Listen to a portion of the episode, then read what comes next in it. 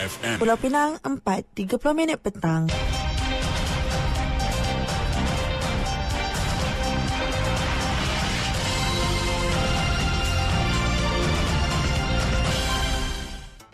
Warta Mutiara bersama Hamiza Mansur. Assalamualaikum dan salam Malaysia Madani.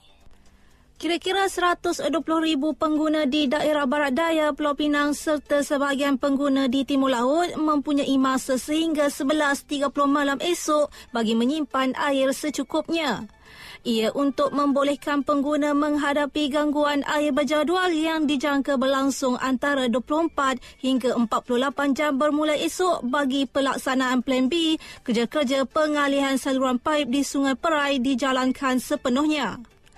Ketua Menteri Cakornya berkata Perbadanan Bekalan Air Pulau Pinang PBAPP menerima permohonan daripada pengguna untuk memberi tempoh bagi membolehkan mereka dapat menyimpan air dengan secukupnya.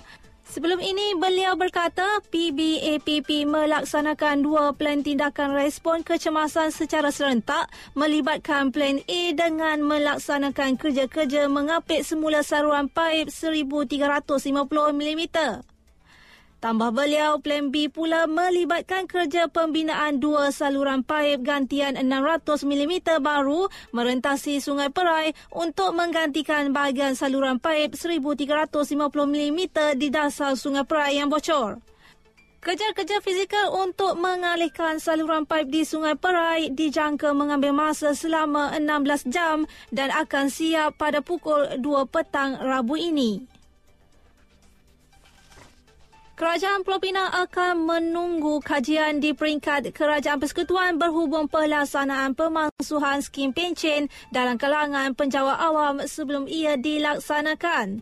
Ketua Menteri Yao berkata kerajaan negeri tidak akan membincangkan cadangan itu selagi keputusan belum dibuat di peringkat pusat. Sebelum ini, Timbalan Perdana Menteri Datuk Seri Dr. Ahmad Zaid Hamidi berkata, penjawat awam baru tidak lagi menerima pencen sebaliknya akan mencarum kumpulan wang simpanan pekerja KWSP dan Pertubuhan Keselamatan Sosial Perkeso. Katanya langkah tersebut akan meringankan beban kewangan kerajaan dengan mengurangkan bayaran pencen yang dijangka mencecah 120 bilion ringgit pada 2040 tanpa sebarang perubahan kepada sistem. Susulan daripada itu, banyak pihak yang menggesa cadangan pemansuhan pencen itu turut dilaksanakan kepada wakil rakyat dan menteri.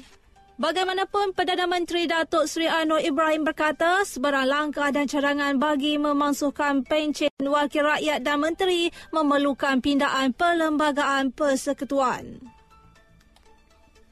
Peningkatan prestasi skuad bola sepak negara di Qatar 2023 memberi petanda positif. Harimau Melaya telah bersedia untuk lebih menyelah pada kelayakan Piala Dunia 2026, Piala Asia 2027.